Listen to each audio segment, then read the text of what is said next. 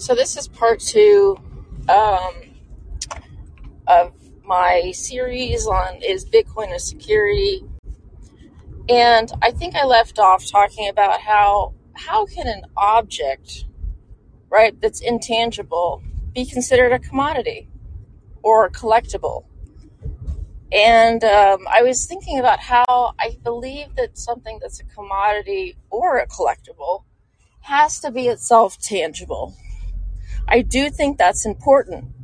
And, you know, if you think about um, uh, digital rights to a movie versus uh, buying a DVD, right? Or any kind of product, like a Beanie Baby, let's say, because I was talking about Beanie Babies recently too. The idea is that you can buy a product from someone, let's say a tangible product, like a Beanie Baby or a DVD, and the fir- there's something called the first sale doctrine. And this is the idea where you're allowed to sell, um, you're allowed to resell this item uh, because you bought the item yourself. Uh, but what is different?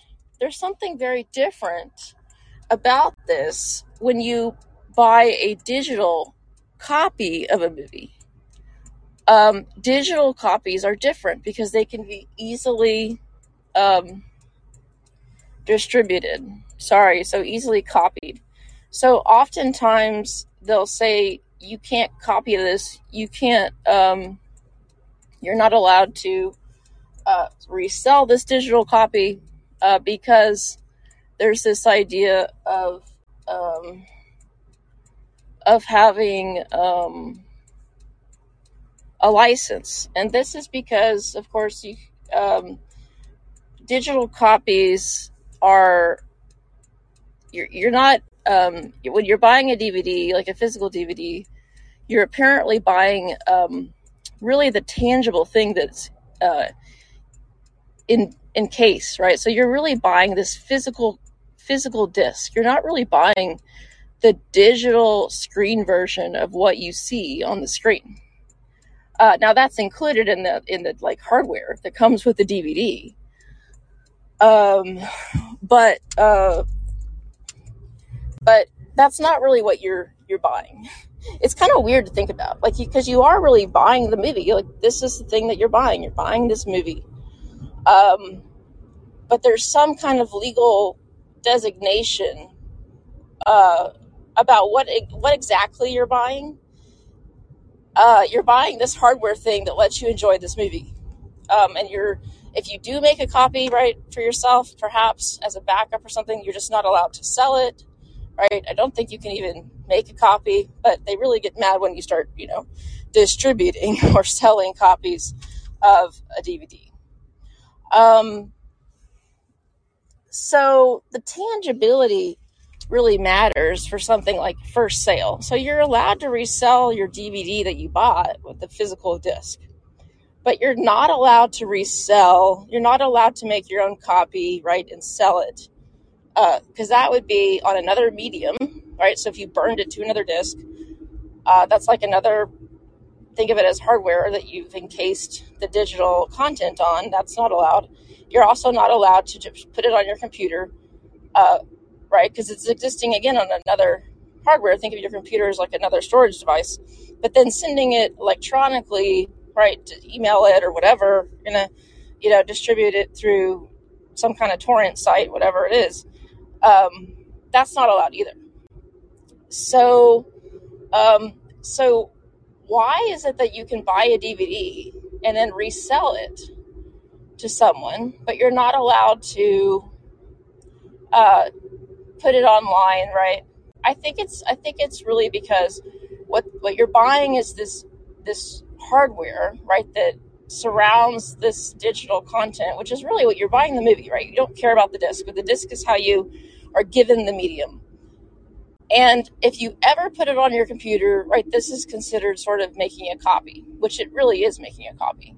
And then, uh, you know, they don't really care about that unless you intend to distribute it, right, to resell it. Um, but this, but what, you know, the, the DVD is what they sold you. Um, and this, you're allowed to resell things. All you know, there's eBay. You're allowed to resell stuff. Um, so I forgot what my point was. Was going down this tangibility path, but I do think that um, a commodity or a collectible has to be tangible. And why I think Bitcoin struggles, right? Bitcoin's obviously not tangible. And so it really can't be, be a collectible. It really can't be a commodity because if it's not tangible, um, and I'll just comment again that like, so they, the movies was, the movie thing was a digital, right? It's digital, it's a digital art piece, right? It's a film, but they made it tangible or they encased it in this tangible item they could sell, right? The, a physical copy. Bitcoin, um, Bitcoin, uh, if you cannot create sort of this tangible thing as, uh, as a producer, um, how can you really give this first sale doctrine, this law, right, where you can sell, you know, you can resell stuff? How can you really enable people to do this without being dependent on the, the creator? So, like, if you get a DVD, a, a real DVD, physical DVD, you can resell that no problem. You don't have to get approval from the, the studio, from the film company. Um, people tend to buy, you know, buy um, a movie on Amazon, let's say. You can rent or buy a streaming video. It's a lot easier. You don't have to go to the store. You don't have to get on Amazon and maybe you get it delivered. You have to wait, you know, some amount of time. But you're not actually buying the movie from Amazon. Now, I think that might be a, a, a marketing problem. Like, why they shouldn't say you're allowed to buy it. Because really, what it is is like you have a service with Amazon, and if they ever decide to kick you off their platform, same thing goes for YouTube, right? It's not your movie, right? You cannot claim ownership of this. So, what they really mean buy on Amazon, they mean watch it whenever you want to. And I think there is a description that says, like, oh, you can watch this now whenever you want to, versus if you rent a movie on Amazon Prime, it says you have 24 hours to watch this. So, um, but there is a disclaimer that if you, you know, maybe uh, you, can probably cancel your membership and still have the right to view it. But like if they if they decide sort of you're, you know, they don't like what you're saying, maybe they want to censor you, they want to boot you off their platform, they can deny you movies that you apparently bought right on their platform because you didn't really buy it. You and you can't resell like so if you have an Amazon copy of a movie, you cannot resell your copy to anybody because they didn't because it's it's not even really ownership it's just this digital streaming right that has a lot of disclaimers around it but i think that i think that um it really can't be a collectible right it can't bitcoin can't be any of these things because it depends on this virtual ledger that exists and this ledger that's being updated constantly um, so it depends, right, on the Bitcoin miners. Now, it doesn't depend on any one miner necessarily, but it does depend on some miners. So you always have to reference the blockchain. And if for some reason no one was mining Bitcoin, you couldn't really send your Bitcoin anywhere because you couldn't get your transaction to be included in a block because a miner has to mine that block. Um, now, this is a theoretical question, right? That um, isn't realistic today because there's lots of Bitcoin miners out there and Bitcoin has a high price. But it still exists. And if you have an item that depends on the issuer, depends on, so I believe Bitcoin miners are the issuer because where does the Bitcoin come from? All Bitcoin in existence today has come from some kind of Bitcoin miner. But you depend on these miners to keep mining, to keep adding new blocks and they most likely will, at least you know for the, for the time time being. Uh, you need them though to keep adding new blocks to have a up to date reference of your Bitcoin to be able to even move your Bitcoin. Um, right. So, how can an item that's supposedly a collectible or commodity, how can you have this item that still depends on other parties, these other you know these other parties called Bitcoin miners, if you buy a Bitcoin, how can you still have this? How can you have, how can you pretend like it's a commodity or maybe even a collectible? But it, it also depends on someone else. So, like, you can't just put it in your basement for 100 years, right, and just not worry about it. You have to worry about, hey, what's going on in the Bitcoin mining space? Hey, you know, are they still mining? Let's check. Let's see if Bitcoin is still a thing. Let's look at the ledger let's see if you know anyone's even hacked my account or whatever um, so other people can uh, influence your bitcoin right and they even say you know they'll even say like bitcoin uh, it's not really in your wallet right and i do want to listen to the rest of this podcast this guy had it was about bitcoin language and wanting to clear it up and the motivation i think his name is Giggy or something, Giggly. I don't know what his name is. Something Gigi. Uh, but he was right in that Bitcoiners use bad language. They use analogies that don't actually describe what it is they're doing, and par- that is that is partly the reason why regulators and why the public don't understand Bitcoin, right? Because they haven't been honest. But he's he was making the claim that Bitcoiners use this language because it's easier to understand. But but if you're using language like the wallet, right, and you think you're holding Bitcoin in your hardware wallet or paper wallet or whatever kind of wallet you have, um, you're really if you're using this analogy because it's easier, but it's fundamentally untrue, right? Or it misses the essence of what it is. Um, what it is. Uh, I think it's I think it's sort of a misrepresentation at best, right? So these people need to maybe find a better analogy. And he's suggesting the Bitcoiners, I think, do that to explain Bitcoin in a way. Uh, but he's he's coming at it like, hey, the regulators, if we're using this language that isn't really true, calling this a wallet, you know, saying that your Bitcoin is on this thing when it's really not, right? Because oftentimes, um, it's just storing, you know, like a seed phrase, right, or, or maybe even your private key uh, which is used. You don't share this with anybody, so you're protecting it. You're kind of keeping it safe, like a wallet might keep safe uh, real money or credit cards or something. But it's actually um, not storing cash, physical cash. It, it's storing some secret that you need to use to sign a transaction so people know it came from you, right? To, to move your bitcoins. Um, so, uh, yeah, so um, uh, you know, you could even argue that like a credit card. I mean, this is what is a credit card? You know, maybe you know. So this is a physical thing that gives you access to your um, bank account, which uses some usually some service like a Visa to move the funds uh, for the merchant. The merchant accepts. So but let's just assume that the wallet's holding the physical cash. People think of, you know, wallets as holding their money. Uh, let's maybe ignore the credit card example. Uh, but but Bitcoin, you know, a lot of, you know, and this goes back to like, this even brings up custody questions. I'm getting on all kinds of tangents, but if, if, um, if no one is really storing the Bitcoin itself, the UTXOs, if they're just storing seed phrases or private keys, they're not really storing Bitcoin either. I mean, so why would you say that this is a Bitcoin custodian? Well, if you have the private keys, it's a proxy for control. So I guess it's almost like a bank account and you have your ATM. Uh, and if you put your PIN in and you have your card, and maybe if they check your name on the card, which they never do anymore, but if they did that, they would sort of know it was you and authorize the transaction to go through when you used your debit card.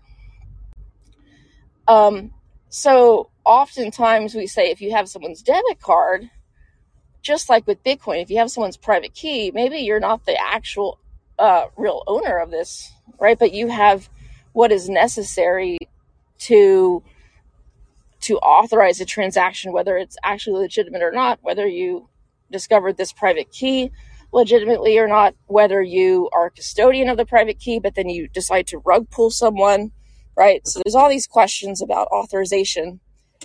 So I think having the private key be the access point or control um, for Bitcoin, to me, I guess it's the best proxy for ownership of the Bitcoin or control, but it's actually not.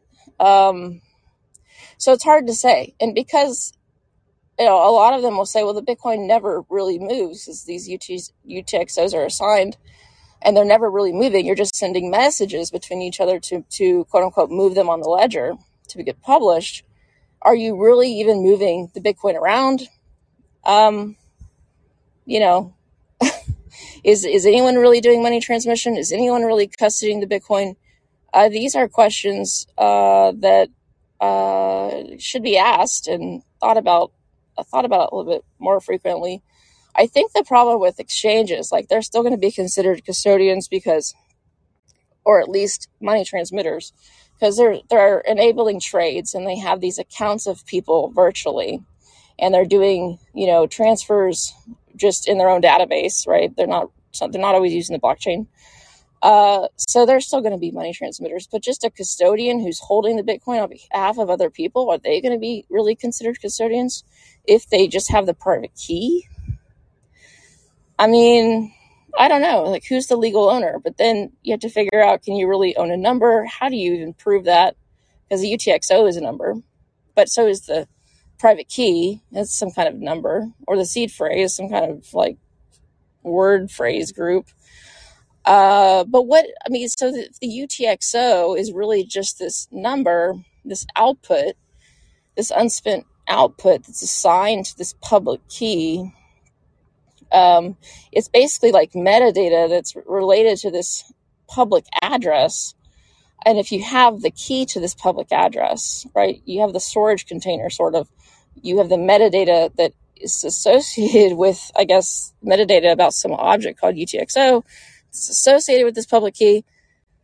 Um, in the community, I think the private key is sort of what they consider to be sort of Bitcoin, even though it's not. Like they consider this to be if you have this private key, you're you're you have the you're the custodian because you ultimately have control over uh, this sort of storage container that can move uh, this this Bitcoin. Um, so I guess that's as best as we can as we can do.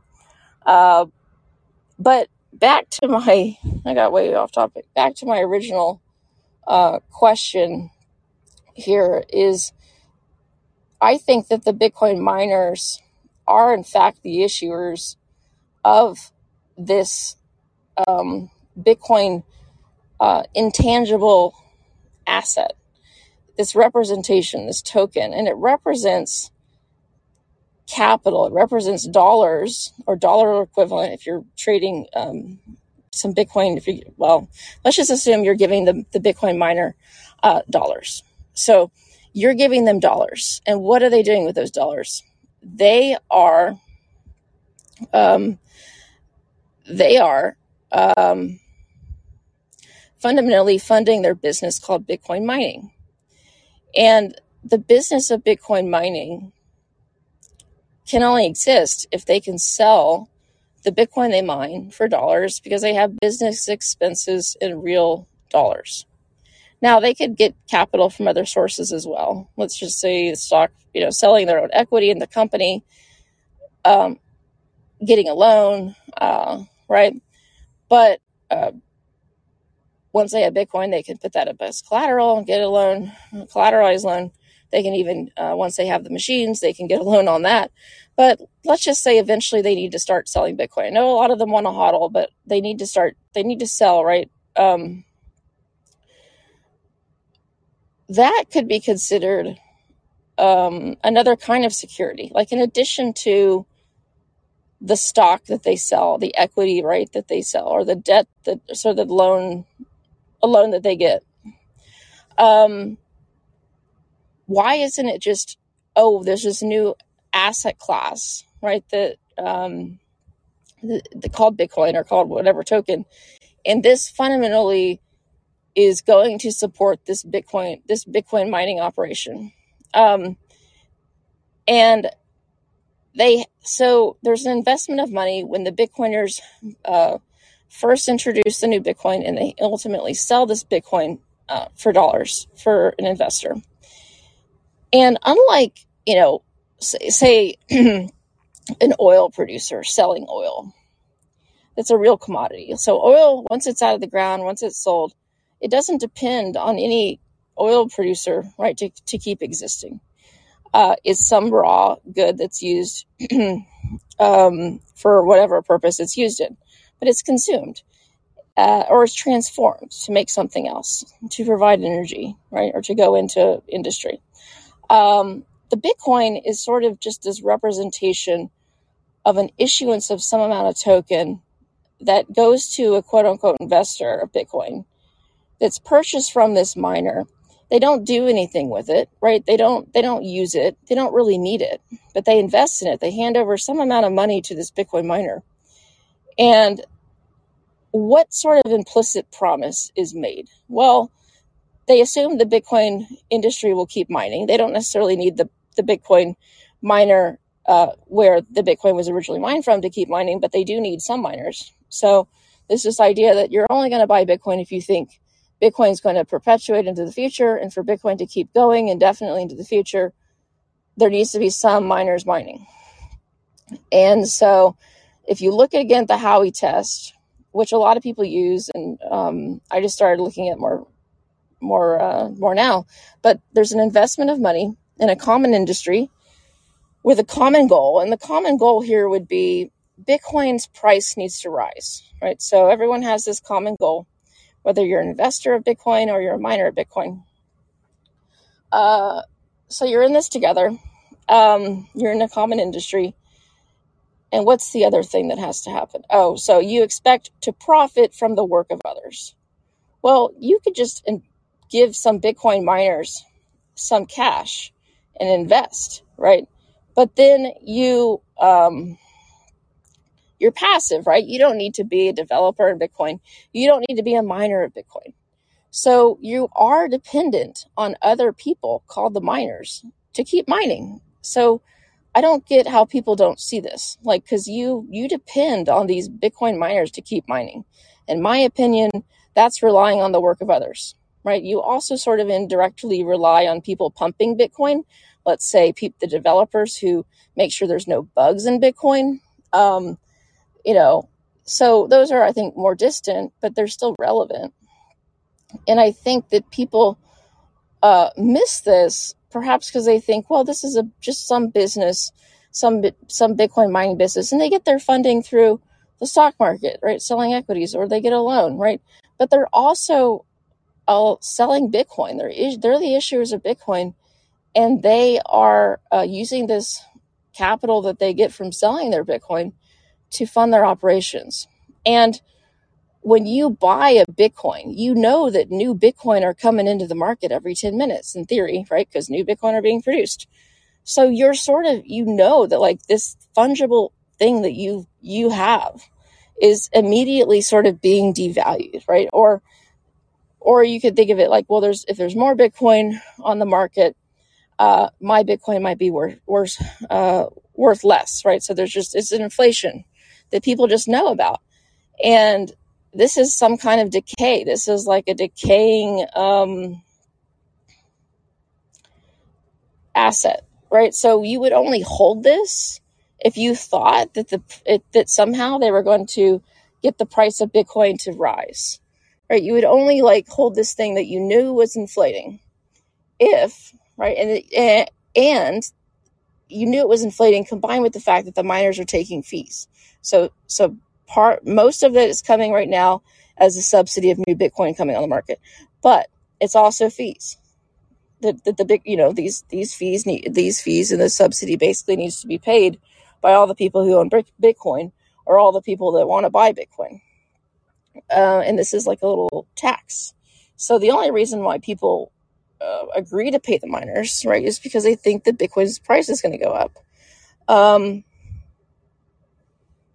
so it's not just this independent commodity that a producer creates and sells on the market. It, it's not this thing that's found in nature, right? It's this protocol uh, to expend a bunch of resources to convert electricity, or you could say money that you use to pay for electricity into Bitcoin, uh, which would be great if you're looking to launder money, right? This is a great way to do it. Uh, just go become a Bitcoin miner. Um, and there's probably many many Bitcoin miners who are laundering money, maybe for other people, maybe themselves, but uh, they um, they're definitely issuing this this thing called Bitcoin. I think, and the Bitcoiners like to claim that Bitcoin isn't issued by anybody. Well, what are they talking about? Well, they're talking about this this idea that Bitcoin is just mined. It's just sort of found in nature. It's not found by anybody, right? It, it's this protocol, this code protocol that specifies you need to waste certain amount of energy and do enough math crunching with your uh, guessing or whatever logic guessing with your computer uh, to to eventually win this lottery, right? But and then you get some Bitcoin out of that. Uh, it's created out of thin air. It's sort of tied to an artificial. Oh, go you go do this work over here, but it's this uh, item that then is is rewarded, and because it has some price, which is key to this whole thing working, it has some tradable price. Uh, so uh, the the amazing part of Bitcoin was that it somehow got bootstrapped into having a price.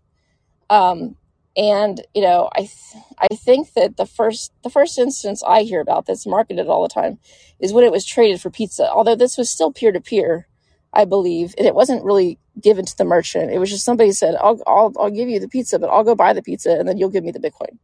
So it was just weird thing. Um, but that was the first. I think that was so key. Actually, was that they thought you could reference Bitcoin to an item, a real good, right? Finally, in the market, it wasn't just being traded between people; it was somehow being traded or used to buy buy an item, right? Buy a real good. That that was what really point, I think, and I think that that's um, that's a question I'm I'm re- researching now. Is how do you bootstrap a price of a cryptocurrency? Uh, and I think I have a I have a way to do it, but um, but I'm wondering how other people have done it. I think they just sort of market it and then maybe they sort of wash trade it a little bit and then it just sort of just trades um, and gets a price. But um, but I do think miners are issuing this this asset, and when I say issuing, I mean once they mine it. Let's set that aside.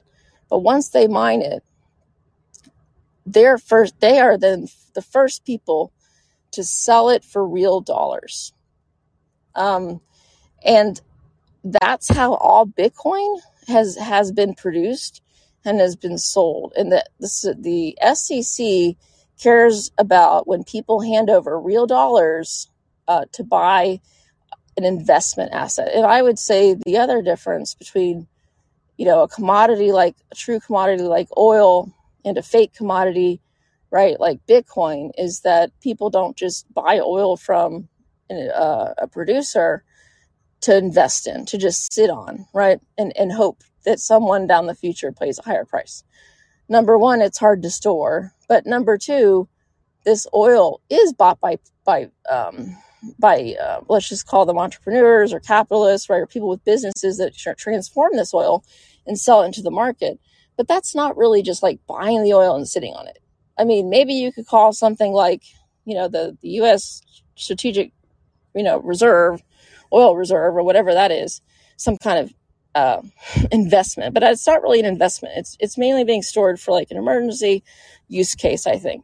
But i think if you just think about it in a common sense way you can see that oil you know people aren't just buying oil from a producer of oil to invest on it going up i mean you can do that through other products of course on the market etfs and all kinds of stuff uh, that track sort of the price of, of oil but you're not just buying it directly from the producer and sitting on it, right?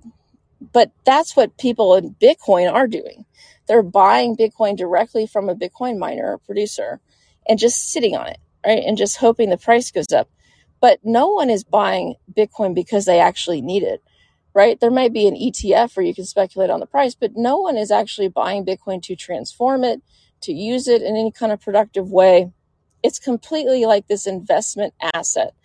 And I think that's why it's so tied to the Bitcoin miners themselves is because it depends on the Bitcoin miners. It depends on them keep, you know, keeping keeping mining these promises that Bitcoin is going to perpetuate into the future depends on the Bitcoiners uh, continuing to mine, continuing to expand, and uh, you can't get around the fact that Bitcoin is very dependent on this, these Bitcoin miners. Oil produced out of the ground once it's out, right, and sold, it's not dependent on any oil uh, oil producer, even the one that it directly uh, came from, right, that it was produced by. It's it's it's not the same thing. Um, and I, I don't know why people think Bitcoin is a commodity, but this is the biggest con, or you could say the biggest genius of the Bitcoiners, is convincing regulators and convincing market participants that Bitcoin is like just some commodity, right? Independent of the creators. The other con is that Bitcoin was never issued, and the Bitcoiners like to to pretend or say other other cryptos were issued, but Bitcoin wasn't. And this is I think when they start saying this, they're getting themselves into trouble because um, I think when they start making comparisons between other cryptocurrencies, what they've been doing lately, uh, people are going to notice, right? Well, what really is the difference between other cryptocurrencies, the issuance? Uh, what what what do you think really is the difference here? Why is Bitcoin this commodity, and uh, the bit? Why are Bitcoiners calling other other coins, other altcoins, um, securities. Um, and I think a big distinction is with the ICOs. Do the ICOs really matter? I mean, you had this initial coin offering, the word initial. So it was like taking in funds and selling this token to sort of um, ramp up your your project, right? Get it bootstrapped, right? Because uh, projects need funding. It was also a way to create a market and bootstrap a price for a new crypto. Um, what people didn't like about this, or what people saw easily with this, is that, well, this is funding the business, right? This is funding, you're selling sort of this equity like instrument, or you're getting money from someone to build up this business and you're all in it together. You want the price to go up. Okay, that, that's pretty easy to see. But why is Bitcoin any different? Well, they think that because Bitcoiners think, well, the Bitcoin code was already ready and it was out there. And but they don't consider the fact that the Bitcoin miners are an ongoing thing. These Bitcoin miners need to keep doing what they're doing. Development in Bitcoin is an ongoing thing, right? They constantly are are working on the code, right? And to build new features or whatever. Um, but they think that just because the code was already out there, that that there was no ICO in Bitcoin, right? Because so, there wasn't a huge founding team that was public that sold a bunch of Bitcoin. But who were the founding team of Bitcoin? Well, Satoshi and, and his close associates and his friends and the people that heard about Bitcoin first. And I would argue the people, I don't know who they are, but the people that decided to pump Bitcoin, market Bitcoin, right? Who are these people? I don't know. Uh, but there are definitely people who decided to jump in on this and market it, right? And, and get it where it is today. Create a narrative around it. Create this narrative that it's going to be money. And to some degree, Satoshi wrote about that too. Um, I don't know how much, probably quite a bit, but other people jumped in on it and decided to market it as well. And they would only be doing so if they had a substantial, um, you know, incentive to do so, which would be having a lot of Bitcoin themselves. But uh, so the key difference here, in my opinion, is create a new token, uh, but do it like Bitcoin did. Slowly get um, adoption, right? Slow, like create a proof of work token, right? Get other people interested in in, in mining it. Um, uh, and then uh, don't don't announce. You can't. So everybody sort of knows you can't just announce a new token and offer it at a price. Uh, although people people kind of do this today with the VCs. Um, but in 2018, it was a big no no to offer this new token, right? And then have it fund your business. Instead, you want to sort of self fund, write the code all out, get it all ready to go, and then uh, let it let it work kind of slowly. But back to Bitcoin being a security, it's really obvious when you think about something like Uniswap. And I've been hating on Uniswap for a long time because they're VC backed company so they have stock in Uniswap that they've sold. And uh, they've also launched this Uni token, which is a governance token for their DAO. And I don't care exactly what it does. People say it's a utility token, whatever. But what it but what they did, but look at how they issued it. They gave it to they gave it in chunks to people who own the Uniswap company, right? To key developers, um, and then early like liquidity providers, they call them in this DAO. Well, um, this is clearly a security, and you know the SEC has been investigating Uniswap. In my opinion, I don't know what's taking them so long. Why hasn't there been fines announced? I don't know. Um, but this is clearly a security, this Uni token. And clearly, Uniswap, the company, issued it. Now, they want to pretend like this DAO issued it, but that's just a bunch of BS. And I think a regulator should be able to see this. It's a different type of funding, it's a different type of instrument that is tied to this corporation that's responsible for creating these Uniswap protocols, right? Uh, but they've been doing some fancy regulatory, you know, hoops, going through some fancy hoops to just try to get the regulators off their back, right? But but I hope that they eventually uh, are fined, you know. And to be fair, these people, I mean, they are breaking the law. Why why are some people allowed to break securities laws, but other people aren't, right? I, I wish I'm justice minded, and I really wish the SEC would have been doing their job a long time ago because it's it's it's very difficult for people to watch what's been going on and what people have been able to get away with, but also knowing that you could be the one that they crack down on. And so this prevents some people from doing the same thing, right? So they're going after a Ripple. In my opinion, they're only going to go after you really if you're uh, if you you've made a lot of money anyways. I mean, it, there's sometimes where they go after some small fish too.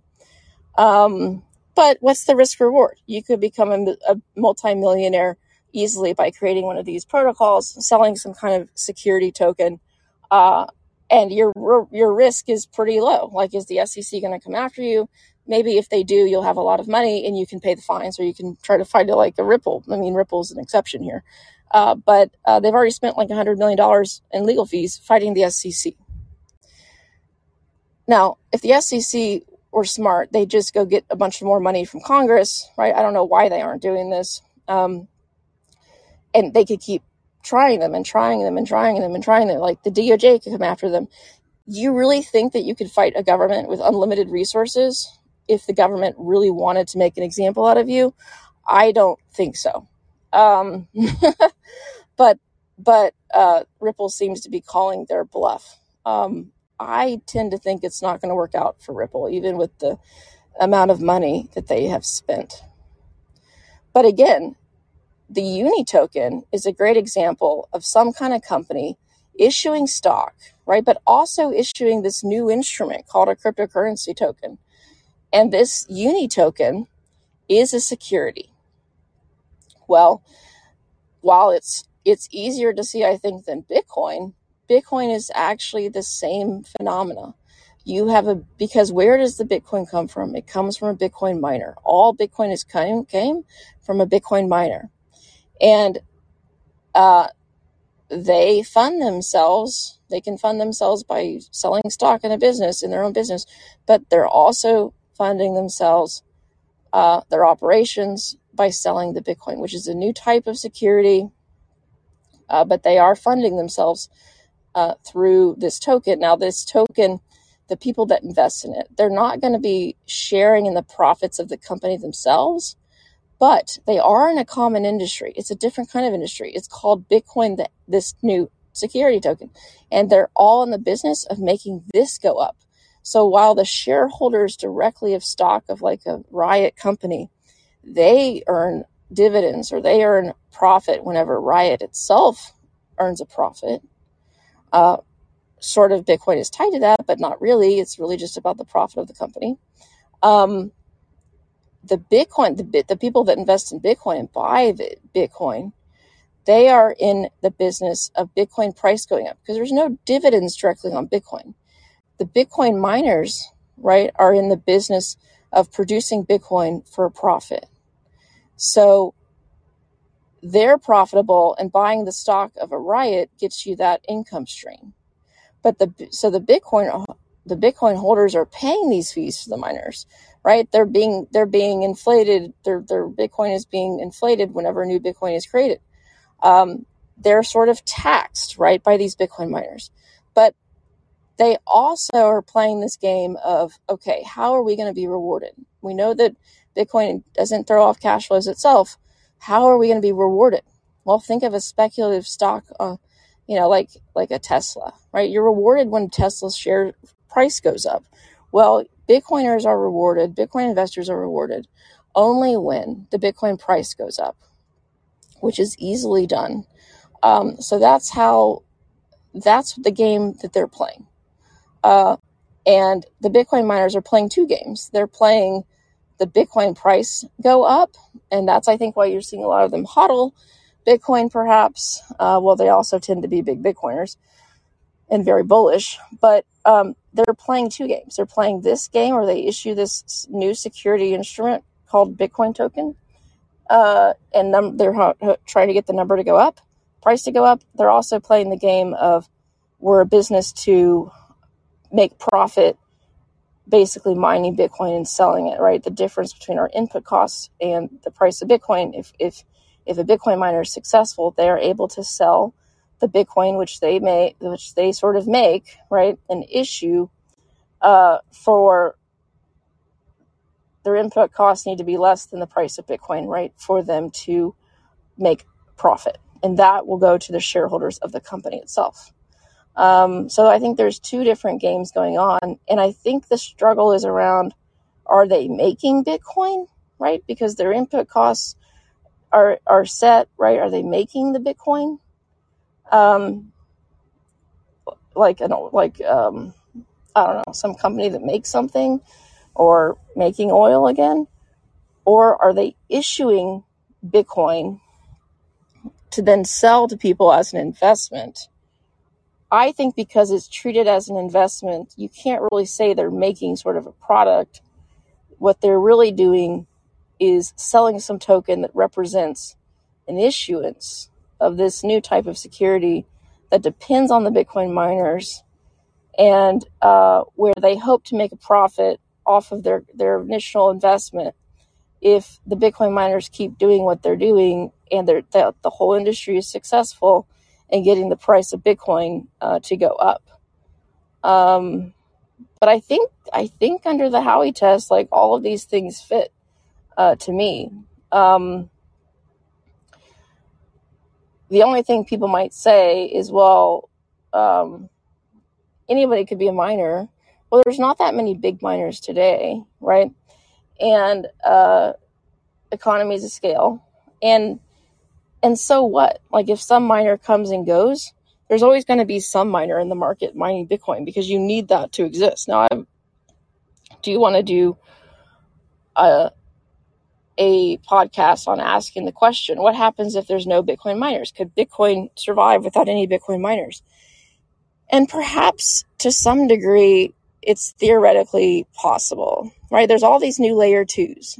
And if somehow this blockchain was sort of frozen in time and then everyone's just using layer twos, uh, Bitcoin almost has transformed into a, just a different type of, of asset with a different source of truth. Um, it's sort of a derivative asset. It's almost like a fork, although, you know, not, not exactly. But in my opinion, like Lightning has diff- very different rules than Bitcoin. People say, oh, well, Lightning is Bitcoin because it uses Bitcoin.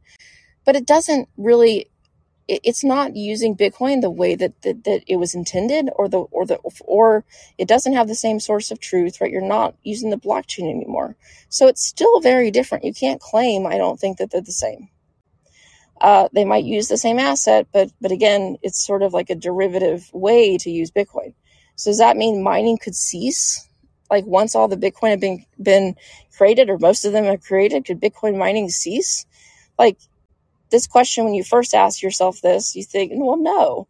Um, but perhaps it perhaps it could, although it probably would be need to be called something different. It would be like Bitcoin, uh, Bitcoin, um, something else. Because uh, if you think about a, a hard fork, this would definitely be a hard fork. Like if Bitcoin was was only used on Lightning Network or some other layer two, it would cease to be the Bitcoin that we know and love. It would cease to be used in the blockchain. And this would be, in my opinion, a version of a hard fork where it's completely different than what it used to be. Um, so in that scenario, would you say that the Bitcoin miners are still the issuers, or do we still depend on them to to um, perpetuate the blockchain?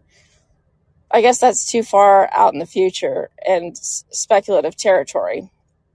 Um, but I still think the question would be asked: Who who is selling what and why, and what promises are they making? Like, is Bitcoin going to still be around in the future? Why are they selling this? Is it is it more like an investment or more like a commodity or more like a collectible? And I think that these basic questions, just these common sense questions of is Bitcoin more like a, com- a commodity or an investment? Well, people are not using Bitcoin.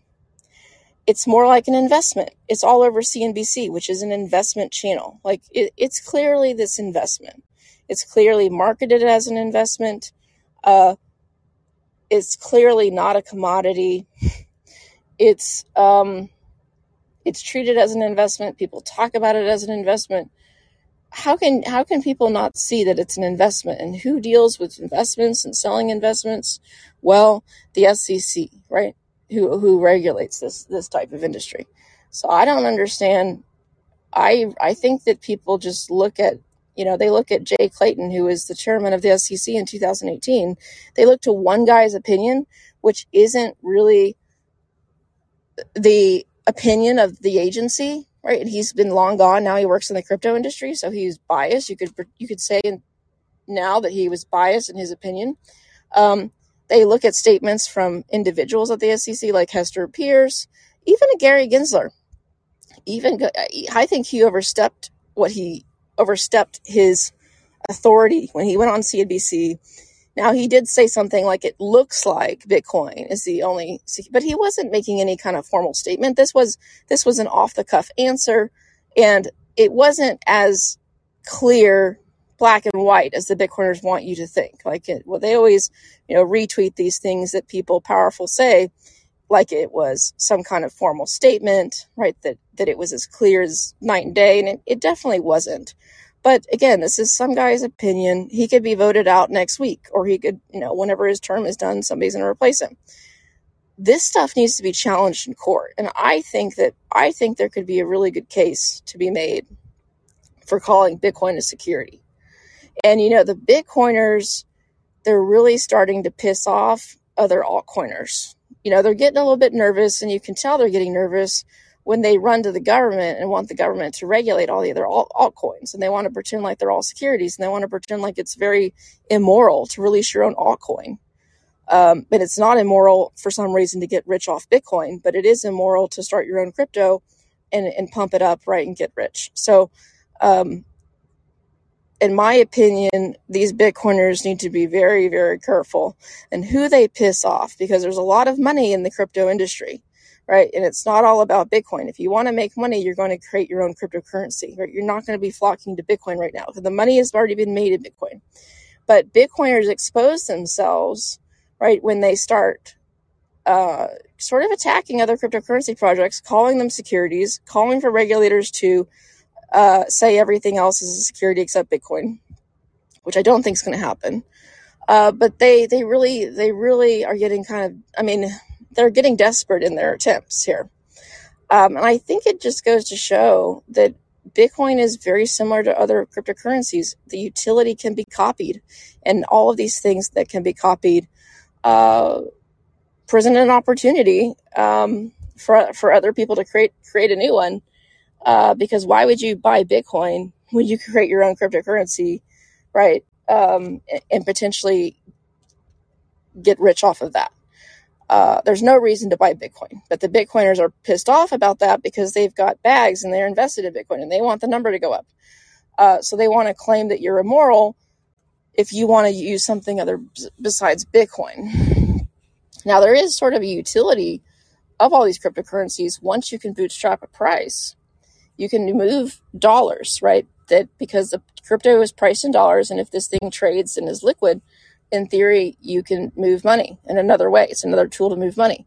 Uh, and any cryptocurrency can, can do this. So that's again why Bitcoin doesn't have a monopoly here.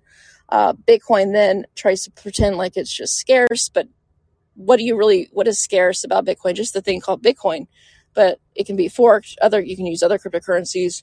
You can call another cryptocurrency digital gold, or you could make one that's even more scarce than Bitcoin, right?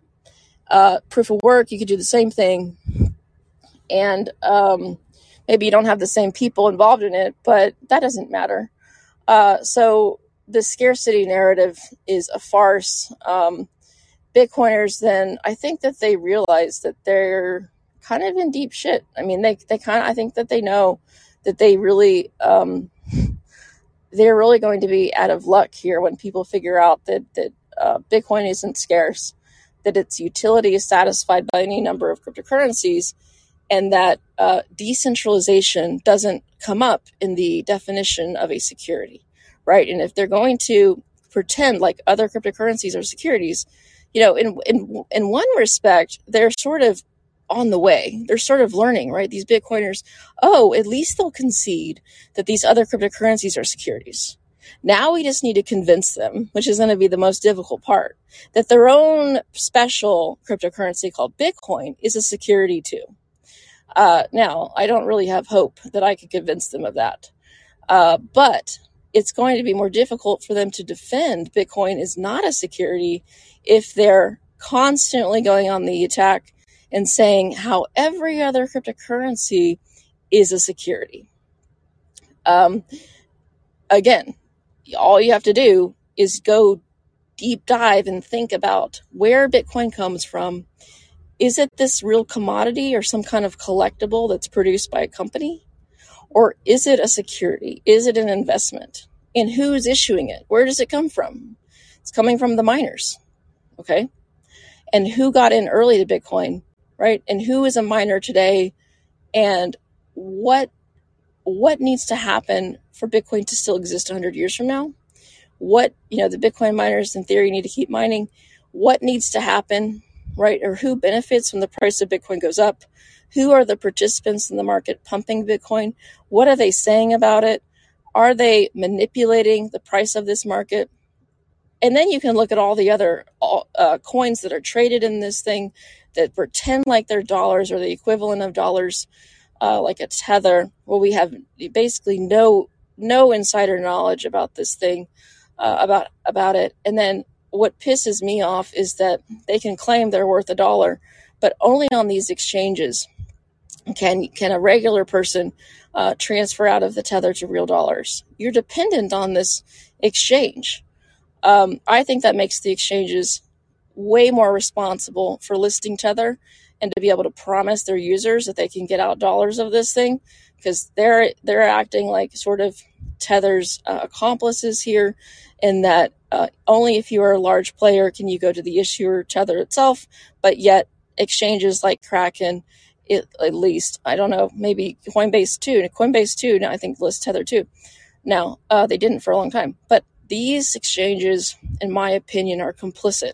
They uh, are going to be on the hook. They're, they should be responsible uh, for making sure their customers are at least aware of the risks, which they're not doing. But they, if if if if this is where you buy your tether, right, you should be able to exit your tether. Uh, they're sort of like accomplices of tether and other other like USDC, right? Uh, same thing with USDC. If you're an average Joe, I don't think you can go to USDC and get your dollars out of USDC.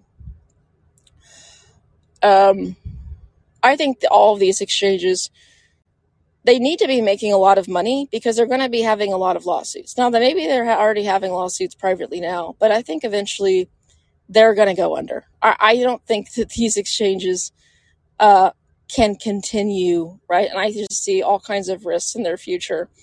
Uh, so, yeah, I mean, I wouldn't be bullish on any of these exchanges. Now, that doesn't mean that the game in crypto can't go on for a long time, but I think there's a lot of just risk to these companies and liability that they might be facing in the future. Uh, fines from the SEC, private lawsuits from p- their customers, um, who they're who they're uh, allowing to buy all this stuff from. um, the, the dirty tricks that they do selling to their customers, perhaps even using their cryptocurrency, right? That's just sitting on their books as, you know, something they trade or whatever.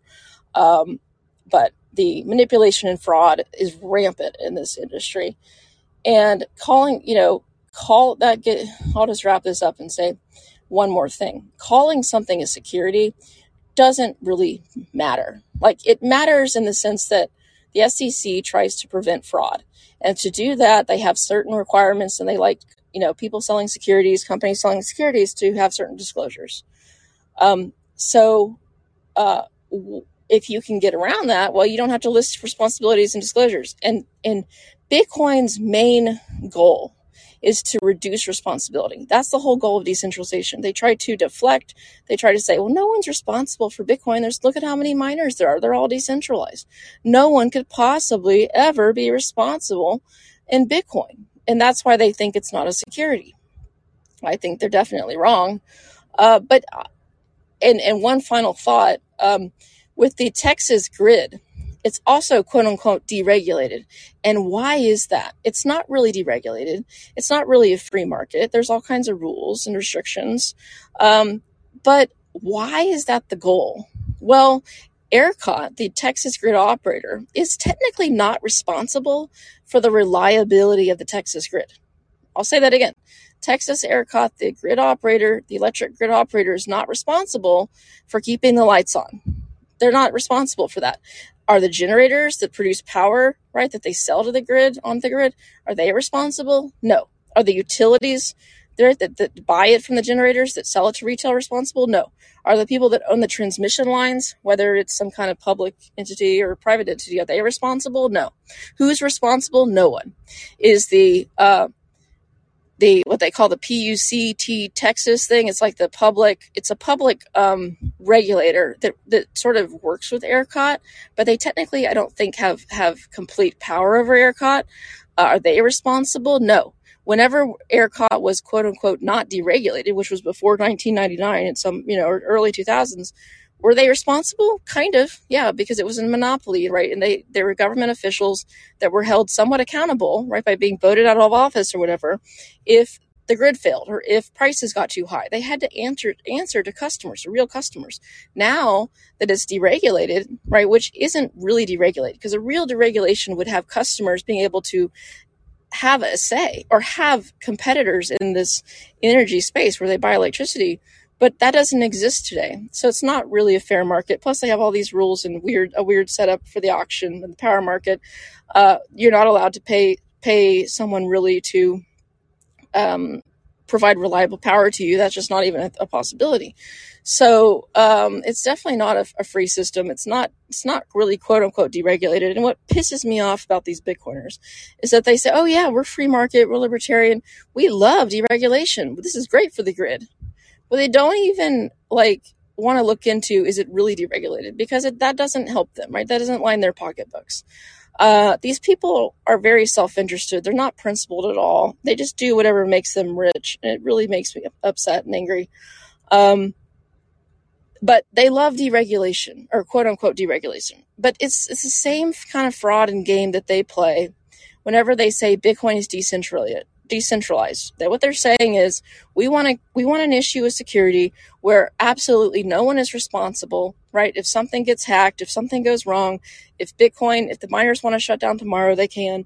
No one should be responsible in Bitcoin. They also want no one to be responsible for the Texas grid, right? So the power could go out for a week in hot summer and they're not going to blame anybody. No one's going to take the fall. This is what the Bitcoiners want uh, so the same shell game of deregulated grid is the same shell game of decentralized. Nothing is truly decentralized. Like these Bitcoin miners work together. They had this Bitcoin, Texas Bitcoin, sorry, not Texas, North American Bitcoin Mining Council, which is this trade group. Uh, they just had a their their quarterly second quarterly report yesterday. You know, where Michael Saylor heads this group, and they're you know explaining how uh, they're sort of get, wanting to gather industry data. They also sort of have this goal of going green, right? And, at least showing everybody that, you know, oh, Bitcoin is so green. Um, but it's sort of an industry trade group. uh, where they they all have the they have the same common interests. And even if there's a Bitcoin miner that's not part of this trade group, which I'm sure there is, um, but they have they benefit by being part of it because they're all working in concert. They're all going to pay for some lobbyist to go lobby the government to like not ban Bitcoin, right? Not ban Bitcoin mining because they they have an incentive. They have a common interest here. They want to get special low contracts of power. They want to all lobby the Texas ERCOT uh, bureaucrats, right? They want to lobby Ted Cruz, uh, senator of Texas, right, to be friendly to Bitcoin mining industry. They have this common goal and they have this common interest. They're working in concert, right? Um, they uh, may be separate companies, but they have a common goal and interest and they're selling something quote unquote fungible called the bitcoin token. They're all using the same bitcoin protocol right to mine bitcoin. They're all they're all playing by the rules if they want to mine bitcoin. They're all working together. It doesn't matter that they're separate little entities and companies um, that are that are directed differently but they all are working with the same code. They all are working for the same goal so these are the people where Bitcoin is coming from. These are the issuers of Bitcoin. Bitcoin is definitely issued. Um, and just because Satoshi didn't issue all of these Bitcoin up front, uh, which is usually, I think, the Bitcoiners' argument against the altcoins, uh, just because he didn't issue them all up front, right? Because they're being issued by these different miners, right? Different people doesn't mean that Bitcoin is not a security. It makes it a diff- more difficult thing to understand right? But it doesn't mean that the concept of issuing a security doesn't apply. It doesn't mean that this instrument of Bitcoin that's issued, right, that's created and then sold, um, you know, it doesn't mean that you can't analyze it. It doesn't mean that it doesn't fit any, any boxes. So there's a lot of people in Bitcoin that think it's a new asset class. It's something totally different. It's not a security. It's not maybe they a lot of them think it's a commodity, but maybe some of them don't. Uh, they think they think the rules don't apply to them. They think they've created something so unique that they should have their own sort of regulatory sandbox. In my opinion, that's a bunch of baloney. It's a way to skirt around the laws, right? So that so the bad laws don't apply to you, the securities regulations don't apply to you, and you can pretend like what you're doing sort of isn't issuing this security right that people are investing in and that you have no responsibility towards these people and i think that this this idea that that no one should be responsible to anybody this isn't like capitalism. This is this is a bunch of fraud. Um, bitcoin does not represent capitalism. It represents unfair dealing manipulation and, and lies and misrepresentation. Um, and they want to be able to get away with this. So certain people don't like the government because they want to break the laws. And this is my opinion bitcoiners. You know they pretend like they don't like government because they don't like wasteful spending they want quote unquote more freedom, the ability to do whatever they want to, but the ability to do whatever you want, the typical libertarian stance, doesn't involve defrauding people, right? So you should be able to create a business, a legitimate business, sell your product, but you can't lie about that product. And that's always been the case. You can't commit fraud. That's called fraud when you lie about the product you're selling. Uh, you're not allowed to do that. But the Bitcoiners apparently want to be able to do that, in my opinion. And this is a, this is what also ticks me off about their industry. Um, you know, because I don't like big government either, right? And in theory, regulate regulation should be smaller, probably, right? We shouldn't have to get a, you know, if you want to become a hairstylist, you have to like get a degree now or get registered or whatever you need to do. Uh, do we really need a degree program to cut hair? Now, it might be beneficial to go take some classes, but should it be a requirement? Right. And, and, and should people have to pay, you know, $20,000 to learn, quote unquote, how to cut hair? No, right? This is a type of regulatory, uh, bureaucratic thing that we could probably eliminate, and there wouldn't be some kind of adverse right consequence. Yeah, might maybe you'll get a bad haircut, uh, but maybe somebody's just starting out. Uh, maybe they haven't done their twenty thousand hours of hair class, but who cares, right? It grows back. This isn't the end of the world, um, and this is an example of where government interferes uh, and, and, and adds costs, in my opinion, uh, that could be reduced. But with securities laws, a lot of people say, well, this adds too much cost. Well, there's also a lot of fraud going on. And not that it not that the SEC prevents the fraud. They usually come in after and try to try to find, and they don't really prevent anything. And maybe their organization could be redirected somehow to do a better job. Uh, but as long as there's fraud, there's going to be people wanting an organization like the SEC to do more. Like most people uh, say, where's the SEC? They should be doing more. They should be prosecuting evenly.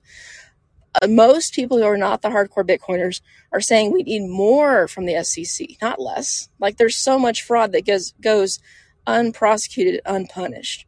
Well, in my opinion, if the SEC isn't going to do their job, they need to allow private citizens to bring cases of, of securities fraud.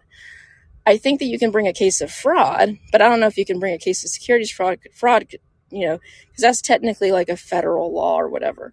But there needs to be more private cases then. There needs to be just more private action from people that are being sold these investment products where they're defrauded somehow or, another. And just misrepresenting your product that you're selling uh, or, an, or an investment, you know, like a Bitcoin investment contract, like Bitcoin basically that you're selling um, to the public, just, just misstating something, calling energy a battery, calling it digital energy, whatever that means, uh, in my opinion, is fraud and should be um, there should be way more, way, way more cases brought.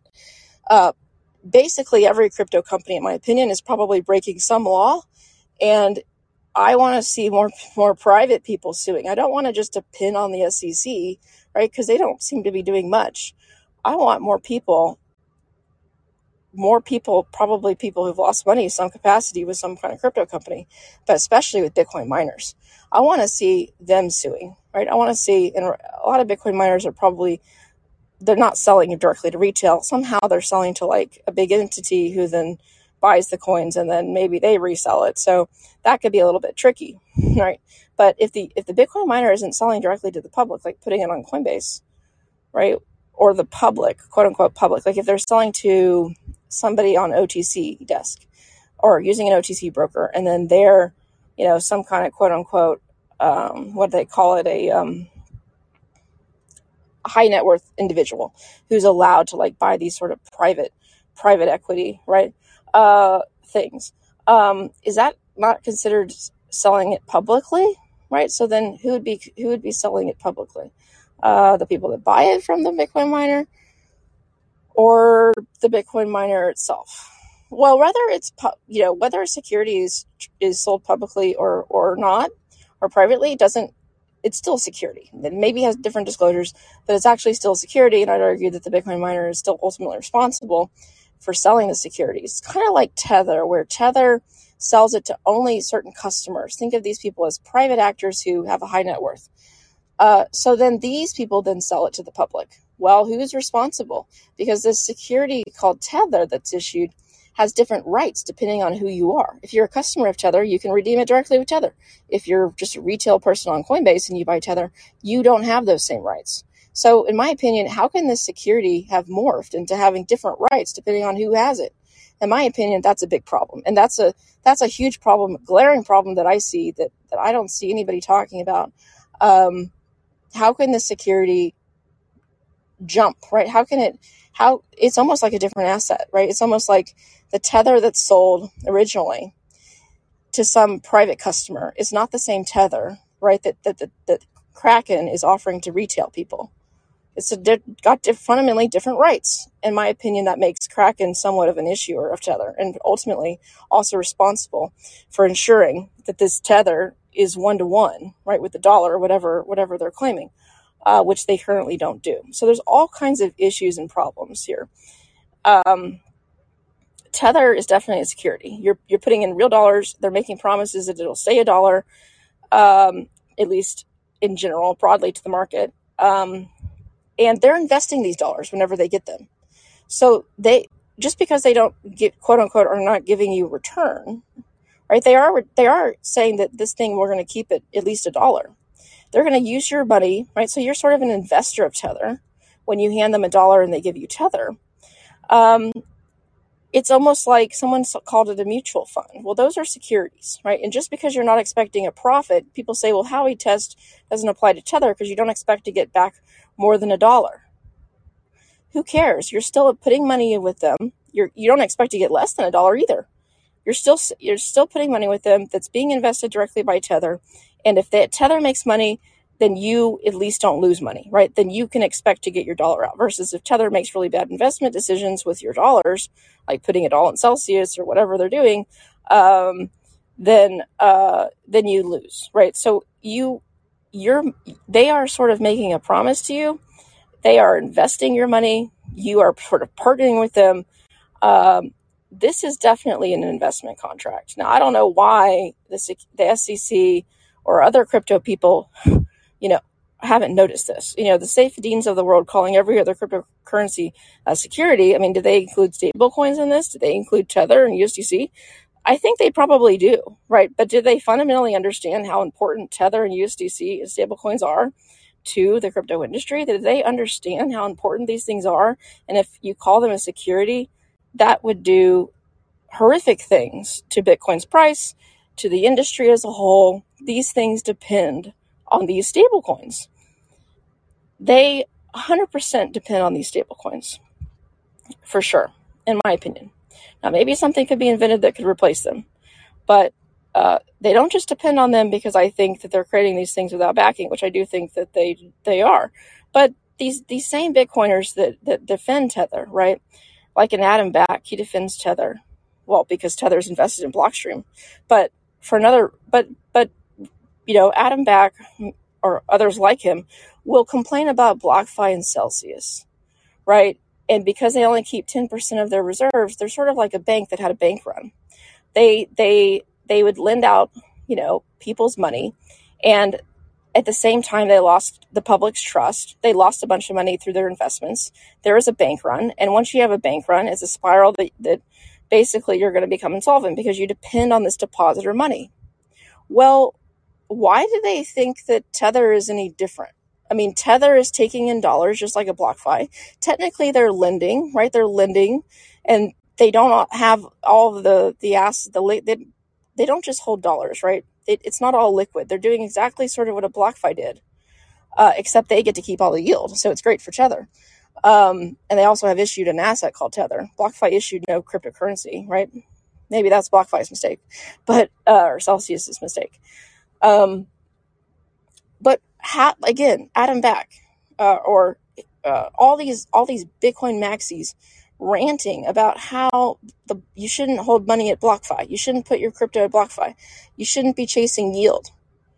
Well, why do they why do they like uh, uh, go after BlockFi and Celsius? Is it because you're uh, because Tether's you're not putting Bitcoin with Tether? Is that the only reason? So they just don't want you to hold Bitcoin with these with these BlockFis of the world. They don't want you to chase yield. They don't want you to put your Bitcoin or or USDC or whatever you have at risk. Um, but uh, and they they they're so focused on not your keys, not your coins. They're so focused on like, oh well, if you put your money with them, they may not uh, be able to give it back to you, which is true. But why do they give an exemption again to Tether? Tether operates the same way, like a bank, like BlockFi and, and Celsius does, right? Where if they have more people coming to them, now they control it, right? They have, so they've, they've done a better job, right? They limit how many people can actually withdraw from Tether. But if that, if word gets out, right, that they're not meeting um, redemption requests, they're not exchanging real dollars anymore for Tether, right? That'll, that'll get around eventually. And, um, right? Everyone will see the, the, the, the price maybe decoupled from a dollar. But why do the Bitcoiners again think this can't happen to Tether? Yeah, they have a lot of money. Yeah, they have billions. So what? Right? Everyone so you get a you get a run, right? You get some kind of fear, and the same thing happened to BlockFi and Tether, sorry, that happened to BlockFi and Celsius can happen to Tether. It's the same exact concept. You hand over these companies assets. They go lend out these assets, right? There's some kind of loss or fear and everybody wants to get their underlying dollars back or their whatever, whatever back, but they can't make the withdrawal uh, request because either they've lost money, they or it's being lent out currently. Maybe it's still, you know, maybe it's being paid, paid, but they just they don't have it immediately for you.